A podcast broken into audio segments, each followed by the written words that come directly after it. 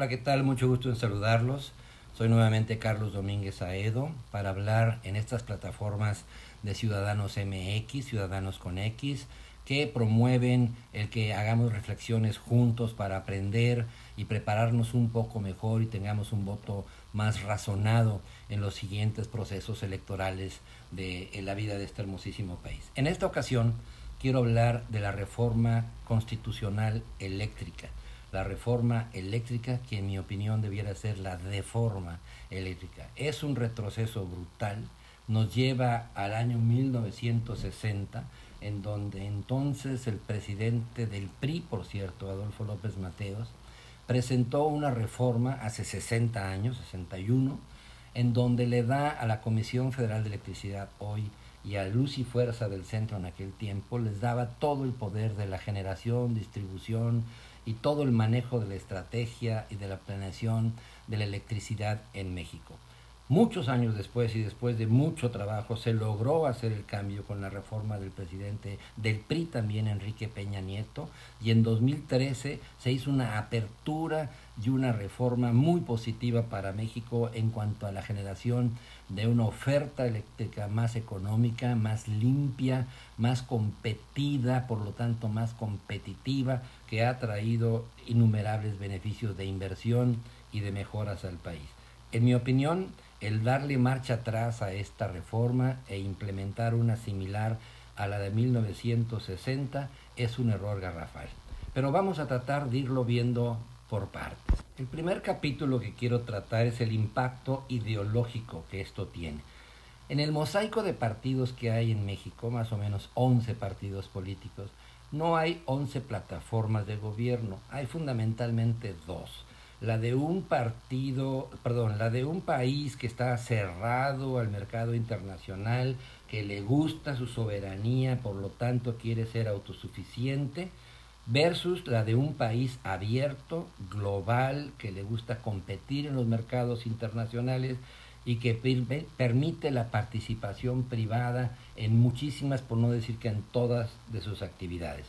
En el primer bloque está muy claro que ahí está Morena, el PT y el Partido Verde Ecologista, mientras que en el otro bloque reconozco a partidos como el PAN, Movimiento Ciudadano y el PRI. Ahora el PRI hay que cuestionarlo porque ha dudado de qué postura va a tomar con esta reforma constitucional, pero más adelante cuando lleguemos al aspecto político de esta reforma vamos a tratar el tema del PRI. La diferencia muy grande, en mi opinión, consiste en que el grupo de la, de la economía cerrada busca la autosuficiencia energética, no nada más energética, también busca la autosuficiencia alimentaria, en fin, pero la autosuficiencia energética involucra la gasolina. Y la gasolina, por eso dos bocas y por eso la, la remodelación de varias refinerías en el país, la generación de gasolinas en México para ser autosuficiente va a producir una cantidad enorme de combustorio. Por eso yo creo que esta reforma eléctrica está íntimamente ligada a la reforma eh, en general energética, en donde se está buscando a través de la creación de una nueva refinería como dos bocas y la mejora de las refinerías existentes, generar toda la gasolina que necesita el país para su consumo interno. ¿Esto qué va a pasar? Lamentablemente la calidad del petróleo crudo mexicano es mala, de tal manera que por cada litro de gasolina más o menos se produce un litro de combustorio en el país.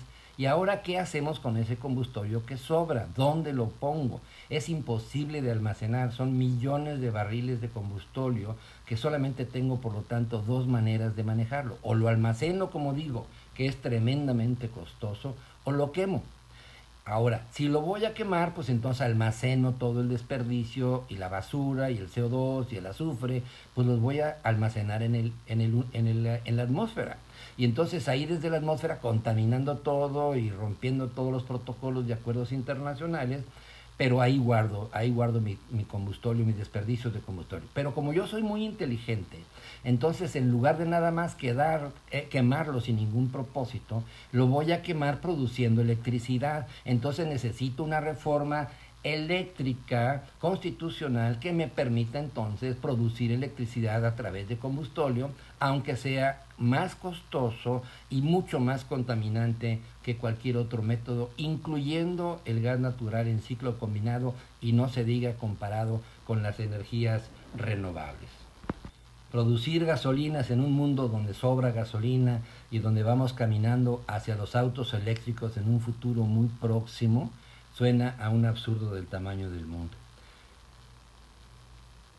El impacto ambiental entonces es sumamente negativo porque esta contaminación que se da con la quema de combustorio, pero ¿a poco no llama la atención que el Partido Verde Ecologista vote en favor de la reforma constitucional eléctrica que lo que hace precisamente es contaminar al cielo mexicano y por ende al cielo de todo el planeta a través de la quema de estos combustibles es verdaderamente aberrante. Ahora hay otro aspecto, el impacto operativo. La generación, según esta reforma, queda de que la CFE podrá generar al menos el 54% de la oferta eléctrica del país, mientras que los particulares máximo podrán ofrecer el 46% de la oferta eléctrica. Pero dense cuenta de una cosa, actualmente la Comisión Federal de Electricidad genera solamente el 38% de la electricidad y los privados el 62%. ¿Cómo van a bajar los privados su generación? ¿Les van a quitar plantas? ¿Las van a parar? ¿Nos va a faltar por lo tanto energía? Porque Comisión Federal de Electricidad no tiene más plantas ni tiene dinero para hacerlas. Entonces, eh, falta ver qué es lo que va a pasar con todo eso. Se puede venir un desequilibrio fuerte en la oferta. También me pongo a pensar en lo siguiente, porque ciertamente la producción es la que están limitando y permitiendo la participación de los particulares, pero no en las ventas. Las ventas de la electricidad, el 100% de ella tiene que hacer la Comisión Federal de Electricidad. Me pregunto, ¿qué va a pasar con las gasolinas? Si algún día se le ocurre a este gobierno regresarle a Pemex el monopolio de la venta de gasolinas, quiere decir que todas las gasolineras que no son de Pemex, las de Oxxo, las de Super Seven, las de Shell, las de tantas marcas de gasolinas extranjeras que hoy vemos en el país, van a desaparecer para convertirse solamente todas en, en gasolineras de Pemex, eso es, eso es verdaderamente muy preocupante. Otra cosa que está pasando, ya nadie puede consumir su propia electricidad. Si alguien está generando electricidad, va a tener que entregarla a Comisión Federal de Electricidad y después comprarle a Comisión Federal de Electricidad.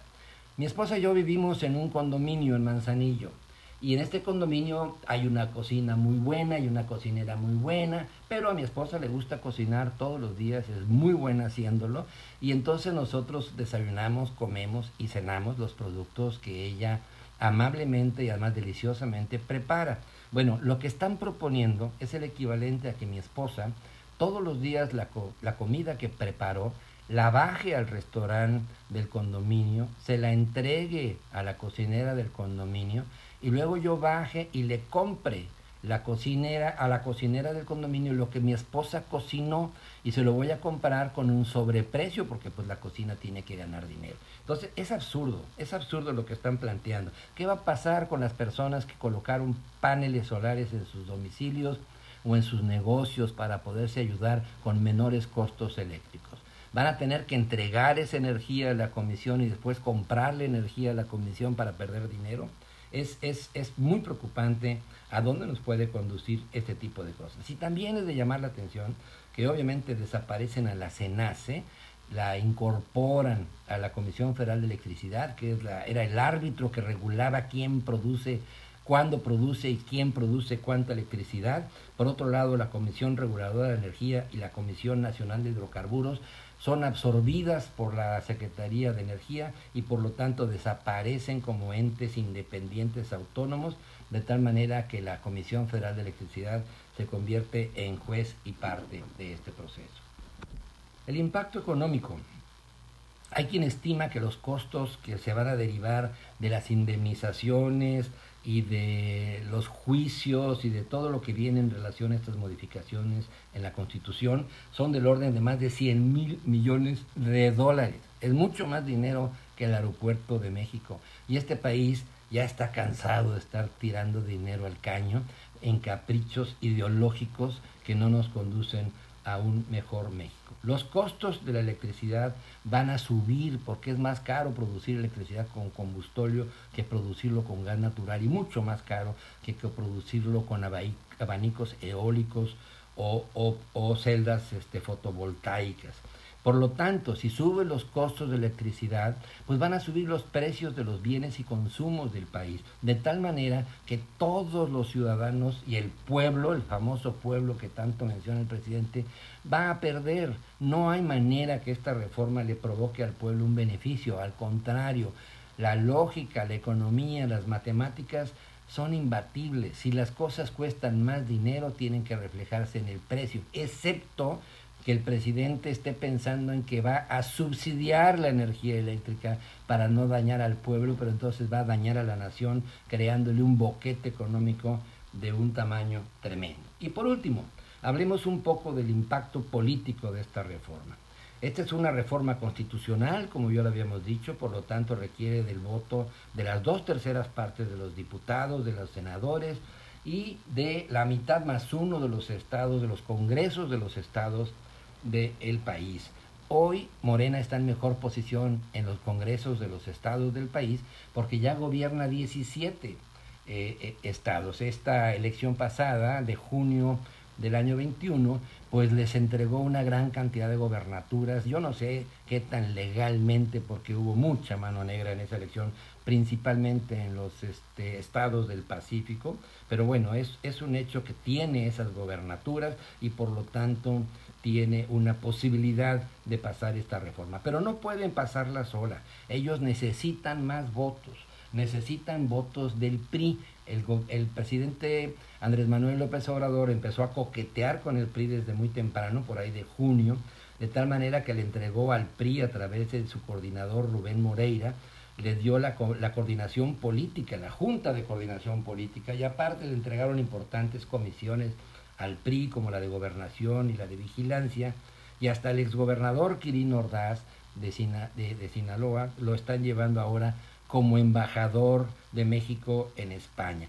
Hace unas semanas hablamos del pudor político y es imposible pensar que el PRI pueda tener tan poco pudor político que en 2013 votó por la reforma de Enrique Peña Nieto, por cierto, con muchos diputados federales priistas que actualmente vuelven a ser diputados federales priistas y que ahora piensen siquiera en votar en una reforma como la de Andrés Manuel López Obrador, totalmente contraria como la de 1960 del entonces eh, gobierno mexicano. Morena, el PT y el Partido Verde tienen 280 votos y necesitan 54 más en la Cámara de Diputados.